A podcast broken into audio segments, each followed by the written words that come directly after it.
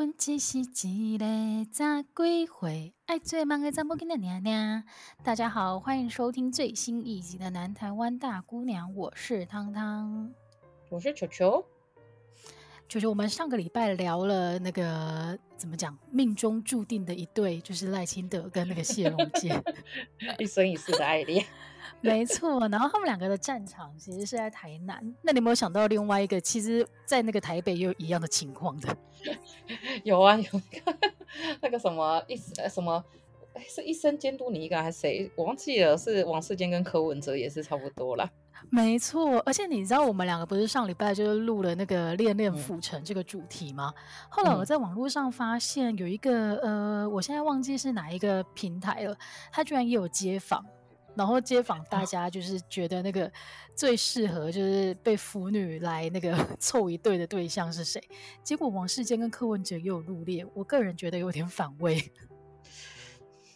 我我觉得有点难想象，因为我觉得他们两个就是异次元的两个人，一个是鬼娃恰吉，然后一个是呃高油阿北，两个感觉就是那种漫画里面的路人呢。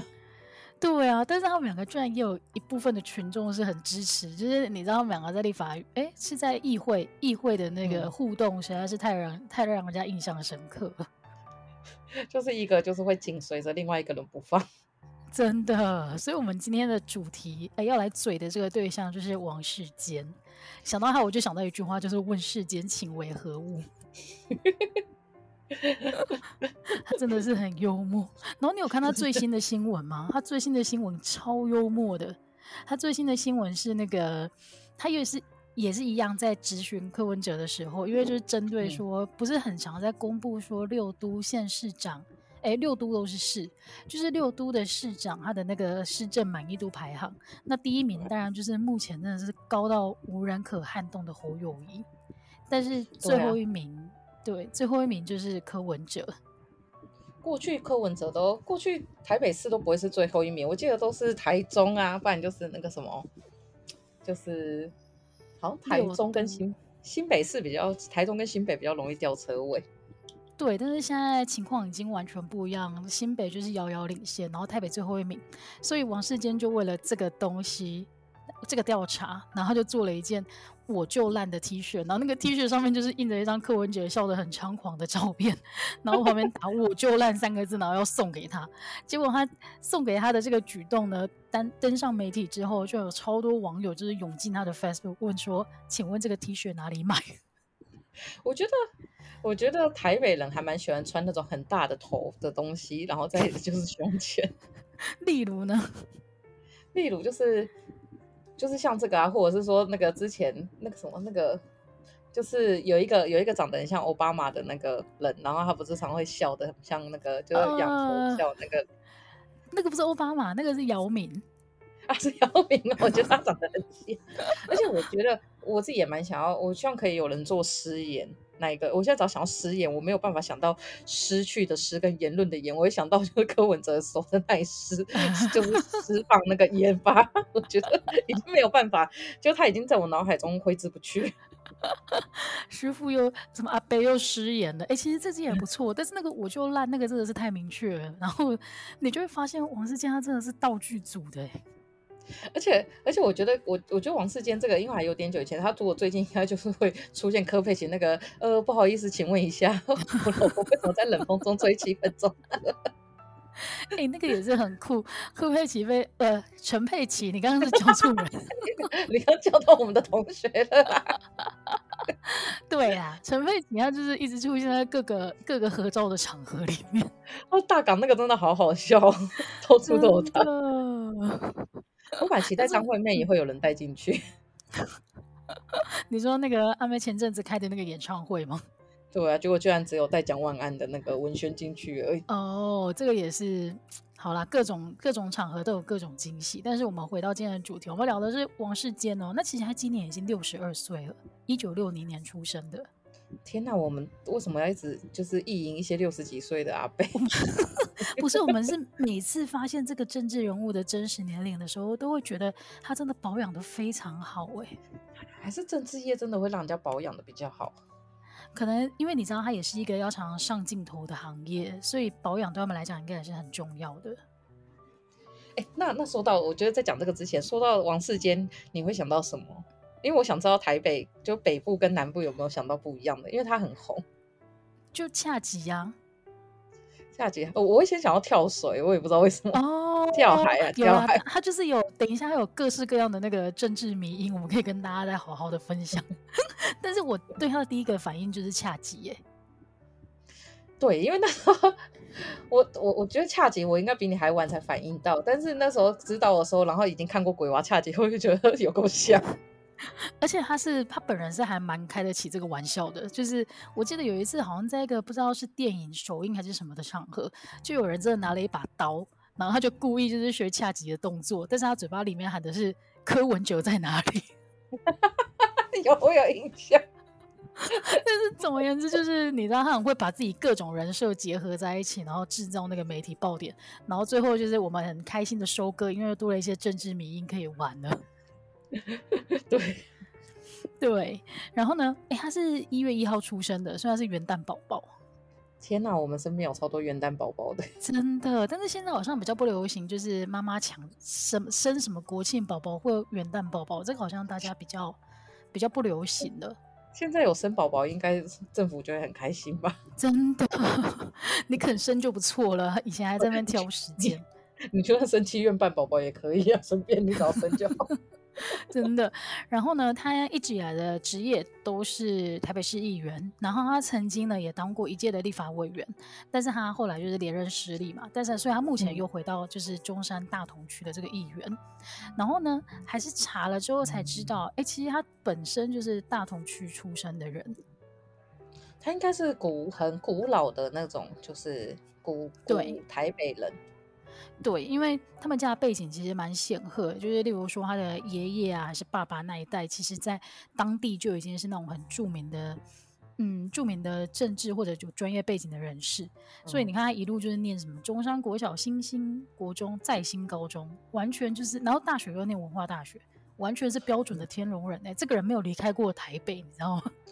而且他不太会离开，应该说他连大同区都很少离开。他大概人生只有在中山区跟大同区，因为在新在大同跟中山那边吧，我记得。然后中国文化大学的话，他也是过了那个中山大同区那一座桥以后，到北投区到。哦，对啊，所以他其实大概过那个 真的大概都是在那附近移动。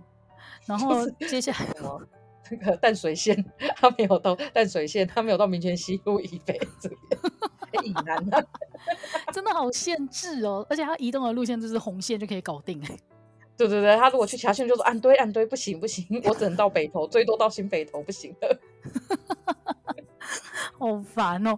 但是比起他的那个天龙人的资历，其实我觉得大家印象更深刻的，应该就是他为我们创造的各种迷因。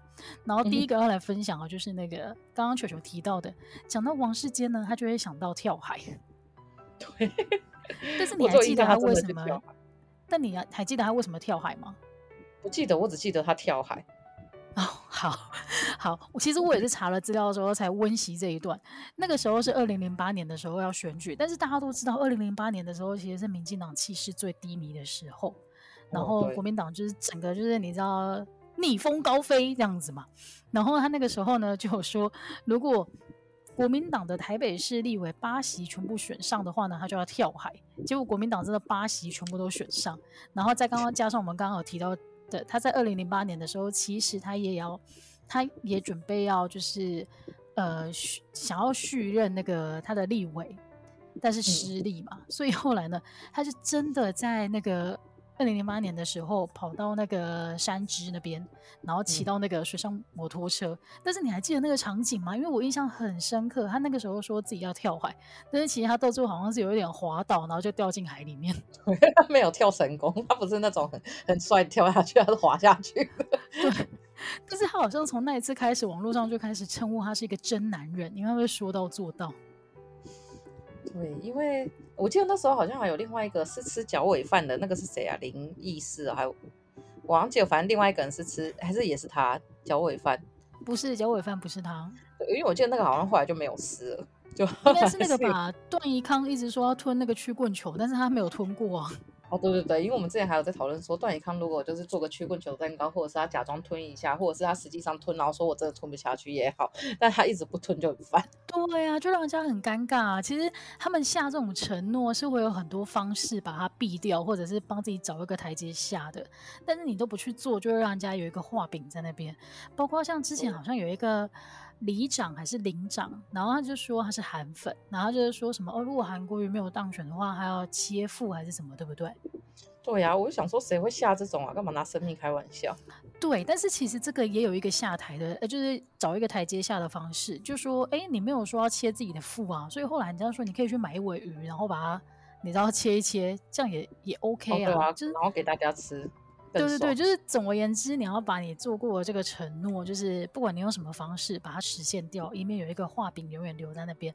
但是王世坚真的说跳海就跳海。对，其实蛮可怕，因为我觉得他跳那个海很脏。欸，其实我无法想象要跳海这件事情，因为我是连那种，例如说这个游泳池如果深一点，我都会觉得很没安全感的人。我记得他有那个，哎，他有，我记得他有围着那个什么，拿着救生圈跳，哎，还是我记错了？当然了，这个这个我也忘记，但是应该救生衣一定要穿吧？对，对。可我觉得他那时候脱的蛮好笑的，我要再找一张那个照片，因为我记得他那时候是穿什么 白色的吊嘎那种，就像阿贝在跳。哦。事实上，他也是个阿贝，没错了。他那个时候已经是个阿贝了，他那时候已经是几岁啊？四十八岁了，嗯，我真的是个阿贝了，完全是个阿伯，没错。然后后来呢，他就是对于那个打赌这件事情就是屡试不爽，所以他在二零一二年的时候，他就说过。如果蔡英文落选的话，还要去高空弹跳。我觉得他真的不要再拿这些开玩笑，因为感觉都会很衰，会被 说中。真的。然后后来大家也知道，二零一二年那个时候，蔡英文是跟马英九选嘛，然后蔡英文也选输了。但是因为那个时候在台湾找不到合适的场所，所以王世坚他到最后呢，是跑到那个日本的千叶县去高空弹跳。哇，好棒哦！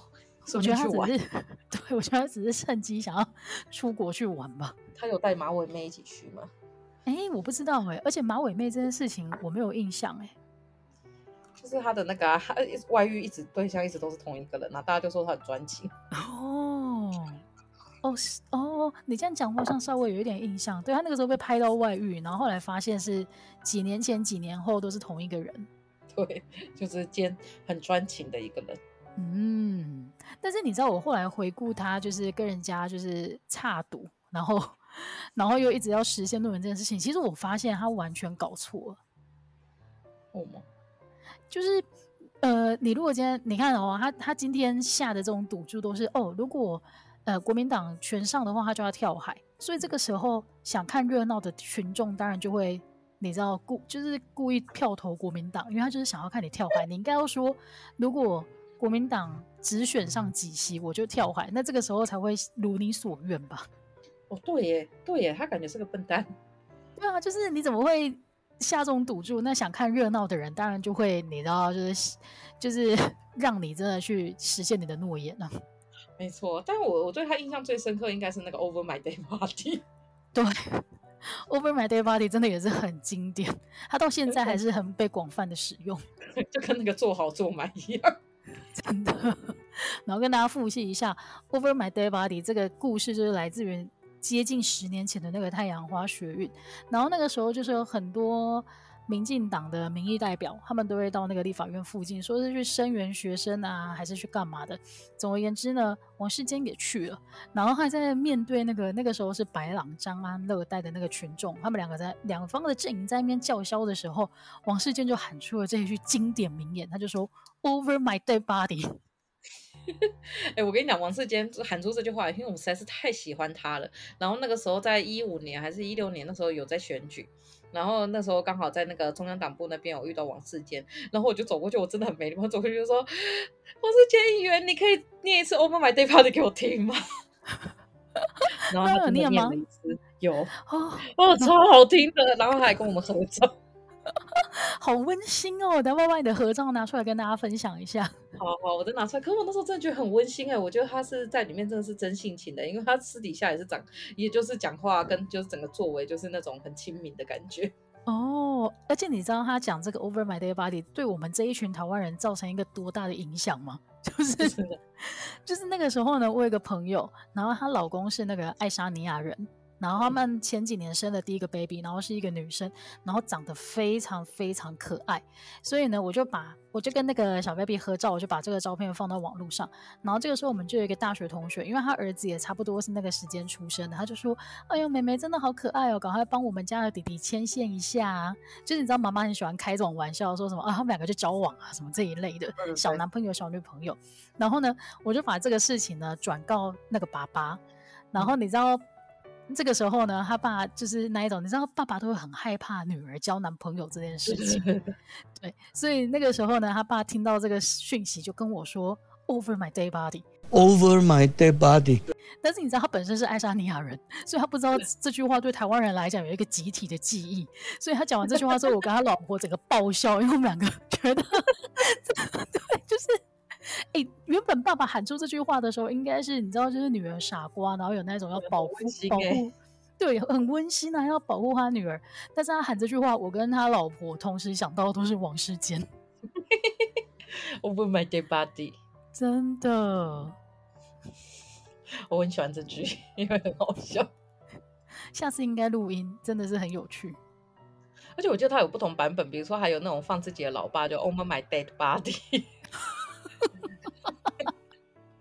我记得那首唱片还有还有 Over My Mommy Body，还有 Over My Sugar Daddy Body，反正就很好笑。对啊，所以人家创造的政治名音也是很多。嗯，然后另外还有那个我们刚刚节目一开始有聊到的，他其实是一个道具组。哎，其实我一直很想问，要去担任他的助理，是不是都要专门有一些你知道美术或者劳作方面的技能？诶，应该是说。就是你要会做手板，就是做立委助理，你要会做手板，然后会做 PowerPoint，然后做手板的话就要看，因为有些就是他们会很，就有些那个委员或者是议员，他们会找一些比较具有美术专长，比如说可以做大型道具，或者是可以做墙，或者是可以去帮他去青龙租到那个礼服，可以让他穿。他是那个我在今天这样惩罚你啊，那个是台南，对不起，台北神力女超人。所以立法院的道具也是在青龙租的。对啊，青龙青龙是台北人的爱，欸，就是我之前只有那个我戴那个陈菊的假发的时候，那时候因为就是青龙租不到，所以我去另外一间假发专门店，然后租白云头发，什么东西呀，啊？那个都都是要去租的。但是仔细想一想，对啦，立法院距离那个西门町也是蛮近的，所以去外面租好像也合理。没错，对，但是我觉得。他他那一次让我印象最深刻的道具，应该青龙租不到，因为他弄了一个三点六公尺的木马，好像有印象。对，他这件事情是发生在二零一八年的时候，他那个时候也是，他那个时候是议员嘛，所以他要咨询那个柯文哲。所以他就把那个哦，其实这个木马出现过两次，但是我对第二次真的比较有印象，因为我就想说太疯狂了，这个东西他是怎么把它搬到那个议会里面的？嗯，我不知道，但是你你这个的你这个故事，他是因为他希望那个什么，就是柯文哲不要再当选嘛，因为我记得柯文哲第一次当选后，大概两年后就开始跟绿就是就是帮助他选举的绿营闹翻，然后就慢慢的把里面的人都砍掉，嗯、然后我那时候。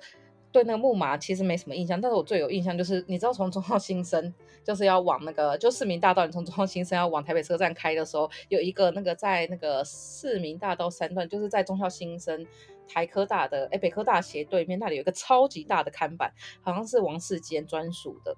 然后那个时候，他平常都会放一张自己很潇洒但头发很少的照片，然后 就类似什么，就是在讲说什么王世坚什么在什么一直为你服务之类。可是他那一次就是把它改成 用柯文哲的，然后上面写成全柯批台东行医，我就超好笑。哎、欸，真的，因为他一直祝福他，就是你知道不要再连任成功，然后你那个市长卸任之后，你可以跑到那个台东啊，或者是一些偏乡进行那个医疗的服务。对对，我印象深深刻就是这个，我觉得很好笑。所以我觉得要当他的助理真的很不容易啊。他第一个就是他非常会做那种各种道具，然后第二个就是他常常那些 slogan 到底是不是他自己想的，还是他的助理帮他想的？我觉得他他应该是比较古老那种政治人物，就是可以自己想很多东西的。但是他助理也是会帮他实现一些，就是助理应该是比较多在做选服的，因为他还是比较有选服那种。但是其实你刚刚讲的就是很多次他跟柯文哲的东西，但是他送柯文哲超多东西的，就是、哦、就一个是他有之前有送过香炉，就除了那个大木马以外，他有送过香炉给他。然后他就说他觉得柯柯文哲是什么政治版妙产，所以一讲到蓝绿就大放厥词，神威盖世。然后就拿一个香炉给他，就说你是人不是神，柯市长你是台北市长不是北港香炉。我说干嘛顺便给北港那些假话？而且香为什么我不懂香炉的含义耶？因为香炉我知道比较粗鲁，是拿来骂女生。对对对，但是他那时候就是说，他觉得就是他只要讲到中国，就会好像就是刚刚行赶快，就是他出来就是欧北恭维，所以他就拿一个香炉，哦、就是叫他走下神坛。我觉得也是蛮好笑。然后你记得柯文哲最近不是比自己是什么汉高祖吗？对对对对对对对，他柯文哲超喜欢讲自己是什么皇帝的，所以在二零一八年的时候，就是 王世坚又送他龙袍。他以前柯文哲最一开始说自己像雍正。对对，但是我那个时候听到，我是觉得呃不可以，因为那个时候我印象中的雍正是那个吴奇隆演的。就是，我觉得我觉得他讲雍正那时候超多人出来说不行，跟跟我的四哥比什么四爷不能跟四爷比。后来发现哎，没有《甄嬛传》里面也有另外一个四爷，那你就可以。然后后来他还什么？他一八年的时候还送他那个，就是一个什么生，就是那种京剧的什么生旦净末丑，然后送他 就是丑的面具。哦、然后再来就是你说的木马，欸、他真的很爱柯文哲哎，对他就是超爱他的。然后后来他还送他行李箱，就是希望他赶快就是被酸中透的麦坎托，就是赶赶快。他说你不要一下子像市民一下，一下子像妈祖请假。哎、欸，其实他真的非常非常的厉害，因为他都想到政治人物大概会有哪一些招数，你知道吗？对，很好笑。然后他后来还送了，就是在后面他送了柯文哲《孙子兵法》，就上面写《归孙子兵法》，靠、哦，超好笑。你知道我那时候《孙子兵法》对我来讲影响非常的大，因为那时候我们在党部的时候，就是我们的秘书长非常喜欢《孙子兵法》，他说你只要会《孙子兵法》就可以打赢选战，所以我们那时候还会背《孙子兵法》。那时候归《孙子兵法》的时候就超好笑。脑袋好活，哦，难怪他一直有版面。我觉得记者应该也超爱他了吧？就是记者有很喜欢那些，就是一开始只要是柯文哲的话，旁边一定会有一组记者是专门跟他的，因为会有新闻性。然后后来大家也会去跟那个王世坚，嗯、因为王世坚真的很好笑，真的。而且他不止送东西，他还在那个议会里面做过实验，你印你有印象吗？等一下，你再讲一次，我有点忘记了，但是我好像有印象。我那我也没有记得很清楚，那个时候好像端了一杯水，然后他就说那个什么，你如果宣称自己，如果你把蓝色加进去，绿色加进去，然后红色也加进去的话，你到时候你的白色力量其实是一团黑水。他就说他其实是一团黑水，他根本不是什么白色力量。啊，我想起来了，但是那时候他因为他有拿过类似的东西，但是那个时候他拿了尿杯，就是因为那时候柯文哲就北来二零一九年的时候要去台中，然后就是在跟那个什么永兴宫的主副副主委就聊天的时候就说什么你的体力很好是因为啊他的体力很好是因为吃安非他命，他觉得很幽默，然后王世坚就说他要送尿杯，希望他可以交出尿，他要拿去送拿去验尿什么？我 觉得王世坚真的是，王世坚真的是二次。你知道，只要柯文哲讲错话，记者下一波一定会立刻就王世坚的脸书看他要讲什么，要真的太好笑。那里可是他脸书应该也是你知道助理在经营的，不是他本人吧？诶，有些时候会是助理在家本人，所以有时如果是你的老板是很常犯错的话，有时候你助理就会很紧张，因为你要必须一直看着老板 什么时候乱 po 文或忘记换账号。我觉得现在很需要那个一个专职小编的，应该是那个柯太太。嗯，我觉得柯文哲他们一家人可能都需要。但是你知道柯文哲的很明显就是他的是那个他们团队在帮他 po 的，但是陈佩琪的完全就是他个人吧？我觉得陈佩琪就是疯了，就大家一开始对他都还是蛮正面的，后来就是 傻眼。其实我一开我一开始对陈佩琪我是觉得。有一个有一个同情的情绪在里面呢，就是我觉得身为女性，她真的很不容易。她本身有自己的专业，然后还要照顾那个家庭，照顾到就是你知道无微不至，而且她照顾家庭不是照顾小孩而已，还要照顾她那个先生，被她妈妈宠坏的先生。我，我现在在想说，她是不是其实可能是很旧时代的女性，然后被虐待完，然后就是被就是这样子，就是就是压力大到她其实精神有点失常，就是。嗯，我觉得他那个情绪应该是他他本他本身其实是一个很有能力的人，但是他必须要放下身段去照顾他的先生，嗯、因为可能来自社会的压力跟他传统的那一种教养方式，导致他觉得哦，照顾这个先生就是他的责任。就有一天发现，哎、欸，他这样子细心照顾出来的先生，居然被人家糟蹋，所以他那个气就是压不下去，他就觉得哦，他也要。捍卫他的先生到底，可是从我的角度看来，我觉得你应该要回踩你先生两脚才对。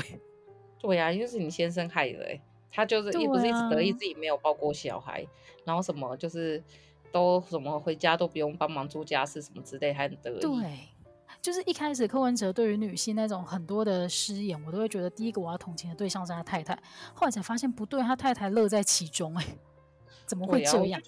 应该就是他妈，他妈跟他爸也有差吧？你看他爸也很少出来讲话，就是一种典型的啊，回去回去就是恁查查某会去来处理掉的好啊，嗯，的那种很典型的心态。所以你知道，呃，我是希望到了第三代，这个这个可以稍微有一点改变啊，要不然的话，女生也太辛苦了吧？嗯，而且然后呢，我觉得想要相爱相杀，因为像柯文哲，其实他也有偷骂王世坚是垃圾。哦，但是我没有印象哎，那就是他麦克风没关，后来被发现。王世坚骂柯文哲输啦，好像是你这个王八，你这个丑八怪，你才是三八，就这样骂到最后一句，看谁会赢这样子。我说他多打我一下，超幼稚，但是我们好爱看哦，我觉得很好笑，真的。然后印象最深刻的那个跳海啊，其实你知道他最近还有再跳一次哎。我真的晓得他那么喜欢哦，但是这个我就没印象了。我是查了之后才发现，就是那个时候呢，嗯，二零一九年的时候，其实就是那个客户那个谁韩国瑜，他的声势真的超高的，而且是二零一九年年初。然后那个时候呢，世新大学就公布了一个民调，他就比较说那个。蔡英文对上韩国瑜，或者蔡英文对上柯文哲，就说总之总而言之，不管遇到谁，蔡英文都是惨败。就是在就是说明年的那个总统大选，就看清楚好了，反正就是一定柯文哲，呃，那个不好意思，是韩国瑜一定会当选。所以那个王世坚他在上那个政论节目的时候，他就又再度承诺了。但是我觉得这次呢，他有掌握到那个我们刚刚讲的那个，你必须要把你的承诺放在群众会帮助你到你想要的结果的那个。走向，所以他这个时候的承诺，他就说，只要蔡英文连任呢，他就跳海。你知道他没有在说什么？对对对，因为他这个时候如果承诺又下说，如果韩国瑜当选，他就跳海。我跟你说，看热闹的群众一定就是票投韩国瑜。我觉得他他这样过了几年，我看了一下，我来算一下。你刚刚说二零一四开始嘛？二零一四到二零零八，零零八零八到二零一九，哇，终于都过了十二年，都一节都一轮了。对，过了一轮之后，他终于发现他的承诺必须，你知道要引导那个群众的投票行为才可以。所以后来呢，大家都知道，就是二零二零年的时候，蔡英文就当选了。所以呢，他在三月的时候非常非常低调。跑到蓝屿跳，就是完成跳海，因为那个时候应该还在疫情吧，所以也不能太高调啊，真的哎。但是但是其实这边啊比较少媒体写到，我后来有发现说，因为你看哦，他是那个哎，我们是一月的时候投完票的，然后是到三月中的时候才去跳海，然后就有人说，哎，中间这两个月是在干嘛？然后就有媒体采访，嗯，过年呢、啊。对了，第一个是过年，然后再来就有媒体采访他说：“哎，你怎么没有立刻？是因为大家一定就开始，嗯、因为大家很喜欢起哄嘛，就说：哎，你怎么还没去跳海这一类的？嗯、然后他就说了一段我觉得蛮有智慧的话，他说：人就是国民党现在刚选败，我们不要在这个时候就是在人家伤口上撒盐。嗯，所以你知道，他就是过了两个月之后才低调的去兰屿，就是完成他的跳海的承诺。”感觉真是个真男人，希望他今年可以也是把赌注下对，因为今年毕竟是县市长再加议员代表的选举。对，但是但是因为柯文哲已经没有要连任了，所以我不知道会不会那个精彩的程度下降，因为他一生的爱恋就是柯文哲。嗯，柯文哲接下来应该就是党职，但柯文哲推了好多奇怪的人哦。嗯，哦，你说民众党的那些群众们吗？对呀、啊，很奇怪，那些都是很厉害，就是出类拔萃的人，就是你不知道这些人是哪里冒出来的。没错，就你会觉得傻眼。改天也可以来整理一下，也是蛮精彩的。然后其实讲到最后啊，王世坚还有一个技能是我个人觉得非常非常 惊讶的，就是他会拉小提琴。我觉得有 差落差很大，完全无法想象。我觉得他吹唢呐，我可能会觉得比较适合。但是你配合他的背景，就是他们家一直以来都是在台北市的望族这件事情，又好像不难想象啊。只是他平常的形象就是有一点疯疯癫癫的，然后他突然间一本正经的拉起小提琴，而且他还蛮专业的，他是有在专业的那个乐团里面担任小提琴手的，嗯、你就觉得哇，这个反差也太大了吧！天哪，那他感觉造势晚会可以不用，可以少请一点那个艺人，他自己上去拉就可以。可是民众会想要看造势晚会的时候有人在拉小提琴吗？比较会想要看那个那个什么女子十二乐坊，会比较美。所以你可以建议他就是做一点装扮，然后再上去拉小提琴。我觉得他可以自己拉，比如说讲到激情的话，他可以自己拉那个嗯嗯，就拉一些什么什么低小低大调之类。你就是把它当那个舞台上的配乐在使用，对不对？对对对对，像陈菊在讲的时候，后面都会有那个配音。哦，哎，对，那个配音很，那个配乐很厉害啊，他会跟着他在喊，然后越来越高昂，越来越高昂，咚咚，对对对，这样。他就是那个，我们之前都是找小周老师，小周老师就是那个五月天的里面的那个什么，就是钢琴手。哦哦，好吧，这件事情真的是术业有专攻，很厉害，真的很厉害。嗯，所以呢，我们今天就是搭配着那个王世坚这么特别的人设，要讨论一下一个蛮有趣的主题。曾经有一个朋友问过我说，有没有什么样的什么样的组合会让你觉得反差萌的？嗯，王世坚，对，对他长这样结果会拉小提琴，对，王世坚就是一个。然后我自己是觉得那个什么。我看过那一种，就是会把自己练得很壮很壮，然后健身教练级的人，然后他的兴趣是吃草莓蛋糕。哎、嗯欸，喜欢吃甜点这件事情，我还记得有那个之前，你还记得令和大叔吗？就是菅菅义伟那个日本新的首相。对，令和大叔他的最大兴趣是吃甜点，哦，而且是他喜欢吃那个 pancake，他们叫什么班戟，就是然后他会一直吃，一直吃，一直吃，就是班级，就是那个。呃，那个什么三眼，哎，那个那个三眼，哎，就是哮天犬的那个 叫什么？叫什么狼？我不知道哎，就是他拿的那个鸡，就是那个班级，他们他用的是 pancake。然后，因为他真的非常非常喜欢吃，就是某一间的，所以就是那时候就有被其他政治人物批评说他的点心费太奢侈了。但是那时候网民就为他护航，就说他就任首相可能会没有时间吃。然后他那时候就说他其实一周都会吃三到四次，然后他会觉得他真的吃超多，他就会想说可恶，又忍不住吃了。然后为了防止他自己发胖，他还自己限制自己每次只能吃半份。但是呢。他他还是太喜欢吃了，所以他曾经就是重到七十七公斤，然后医生就说 菅义伟吗？对对对，可是菅义伟，菅义伟在镜头上面一直看起来都瘦瘦的，啊，对，因为他后来四个月减了十四公斤。哇，要当首相真的是不是常人哎。然后我就记得之前就是有一次我们在聊天的时候，然后有聊到总统，他就说他最近好像晚上有点试吃泡面，那个时候，然后就是医生就跟他说，你变胖，你要减肥。然后我想说，天哪，六十六十岁的人，这个体重不行吗？啊、然后反正后来就必须要减肥，因为他每一个他每一天都要量体重，就是哎，不是每天就定期要量体重，因为就是说哎那种就是候选哎就是呃国家管领导人那个身体好像是国家资产，所以他们都必须要有一定的体态。嗯、就像之前不是说什么，就我记得之前不是说什么金正日还是金正恩他们出国的时候，连那个屎都会带回去。太夸张了吧？就是说，因为这些东西都可能会被就是抵，就被其他国家拿去看他的健康状况，所以他们就会在自己的那个、oh. 自己呃自己定制的厕所里面上厕所，然后这些会全部打包回去。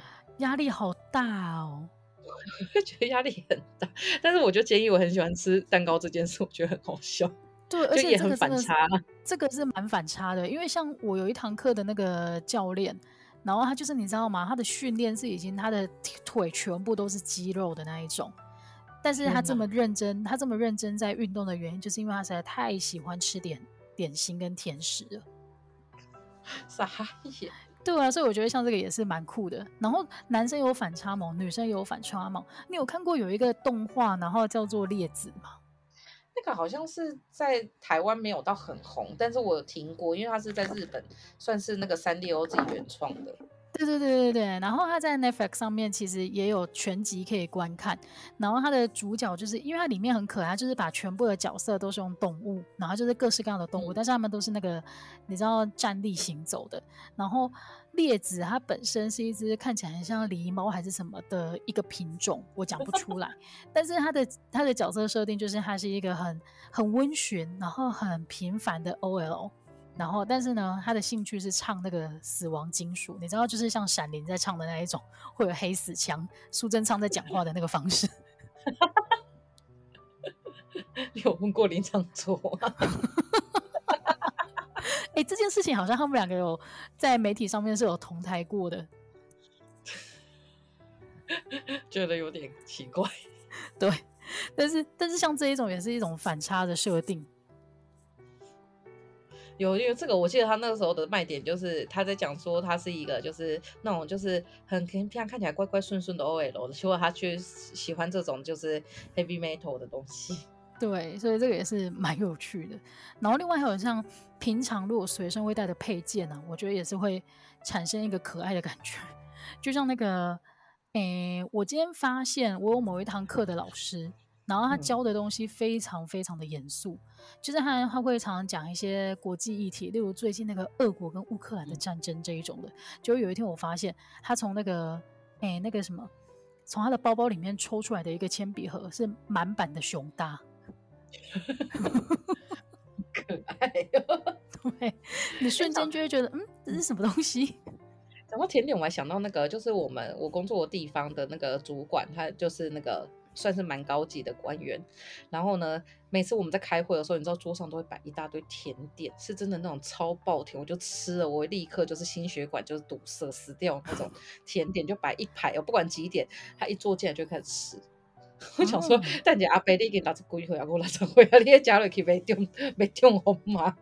对啊，其实阿伯蛮不适合吃甜点的，但是会不会真的是压力太大，所以想要吃甜的？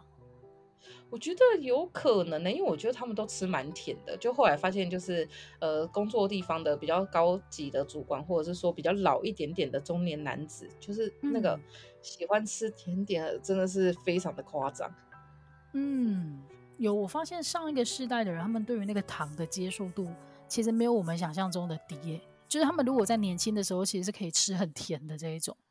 嗯，对啊。好了，所以他可能真的是开会压力太大，他看到是下面的人坐在那边，他不吃一点甜的，他可能你知道会晕倒。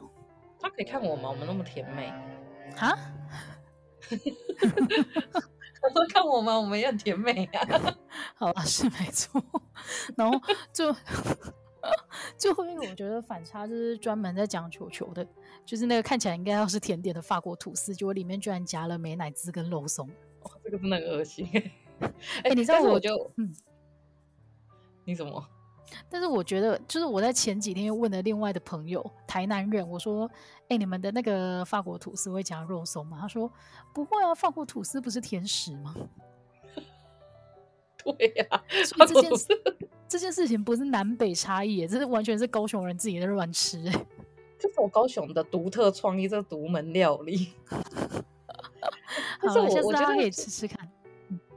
像台北就是那个永和豆浆也很常出现一款，我也是无法理解，但是我妹他们都超爱，就是草莓夹肉松。哦，这个我真的没有办法理解。草莓夹肉松我还没办法，我还没办法克服。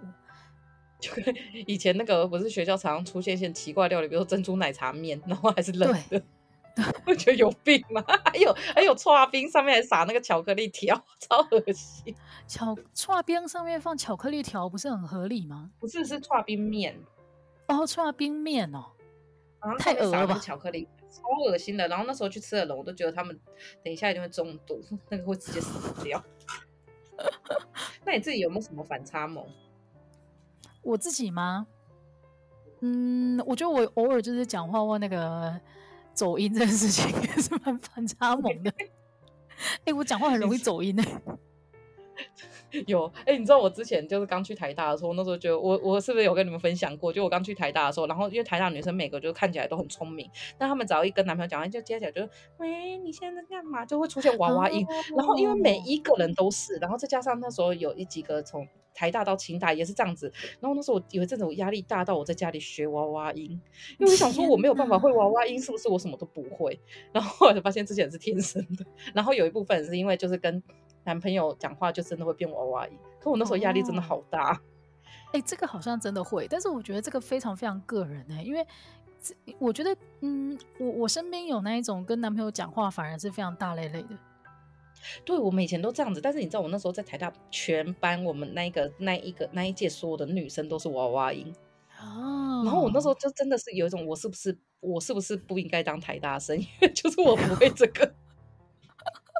但是这个真的是还蛮蛮蛮不一样的哎，对，但我那时候有认真学了一阵子，后来发现没办法，要不改天再来表演一下？我觉得你现在就比我还会了。我不行，我跟你讲，就是声音已经开始往低沉的方向走了。而且我觉得我们现在都会有一个老痰，就比如说，喂，你现在在干嘛？我不知道怎么那个音最后会在喉咙挤出一口痰。哎、欸，老痰这件事情也是困扰我很久。我从十八岁就是第一次自己主持那个电台的节目开始，我就发现我一口痰莫名其妙，就是会在我录音的时候不断的跑出来。而且你现在已经没了，因为之之前我那时候都还会想说，就这会还笑你说你那口痰好持久。我跟你说，其实不是他没有了，是你慢慢的讲话的机会变多的时候，你就会发现怎么你要其实你的喉咙是要放松的。你说放松让痰可以流下去吗？就是放松的时候，可能就不会把痰逼出来。但是一开始的时候不知道，你就会很用力在讲话，然后那一口痰就会觉得啊，你这么用力了，我也要来出头天，所以他就跟着跑出来。真的超困扰我的。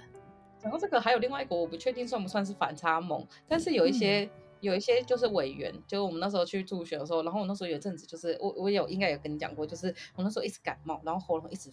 很不舒服，很不舒服。就那时候，我也就说，我推荐你去一间店，就一个医院看。然后我去的时候，那医生就一直叫我割掉扁桃腺，他又说那个东西没有用，你就把它割掉就好了。然后就不断的劝我要割掉扁桃腺，就说这个不会花很多钱，而且一劳永逸。但我都觉得说这个东西就跟盲肠一样，就那个阑尾，它生在身上应该是有一定的功用。然后那个医生还跟我说，如果你割掉扁桃腺，你就再也不会有扁桃腺发炎了。然后我那时候就觉得说有点心动，但是我会觉得不行。然后后来后我就跟委员说。你推荐的这个医生真的很奇怪，他一直叫我割掉扁桃腺。他说：“嗯，割扁桃腺真的很好哦。”然后我那时候就想说，他介绍去那些医院看过的人，是不是都已经没有扁桃腺了？我真的很想知道这些人，很想叫他们打开嘴巴，让我看一下扁桃腺还在不在。这是一种反差萌。不算啊，我刚才想说，为什么？你说一个委员，然后把大家都叫去割扁扁桃腺吗？就就他们可能看起来很正常，但实际上他们已经没有扁桃腺反差。哦哦，好，这个好像也可以算一种，但是应该说他的行为哈、啊，就是就是就是你跟他寻求一些协助，但是他给你一个你觉得很荒唐的答案，这个时候就是俗称的说干话。对，因为因为就我就想说他是一个妈妈，然后又就是很爱他的小孩，所以他应该会提供非常好的医疗协助。就要提供医疗协助是割扁桃腺很赞，我就想说我是去了一个妙产嘛，一个割扁桃腺的叫。他是，你是不是觉得他下一步就是说，其实我们的肾留一颗就够了，你要不要拿一颗出来？对，或者说，其实你割完扁桃腺以后，下一步可以开始考虑割阑尾，因为身上有些东西是没有用的。对，所以这个其实应该也算，就是讲话那种落差太大的人都算。但是我们今天那个反差萌的冠军还是要颁给，就是你知道会拉小提琴的王世坚啦，因为他实在是带给我们太多太多的故事了。我希望有一天可以看到他在魏武营或者是在两厅院演出啊！好，那也希望这些单位就是有机会的话，邀请我们的那个王世坚议员，他现在是议员没错，嗯，他应该还是会选议员、嗯、今年。对，而且我觉得议员这种东西，其实他很强调就是知名度。那如果是这一点的话，他应该是可以一直当下去的。我觉得 一直当下去，好。好啦，其实最后就祝福那个王世坚先生就是连任成功，然后继续带给我们越来越多的政治迷因，让我们可以你知道调剂一下平常这个苦闷的生活。那么很感谢大家今天的收听，我们节目就到这边喽，大家拜拜，拜拜。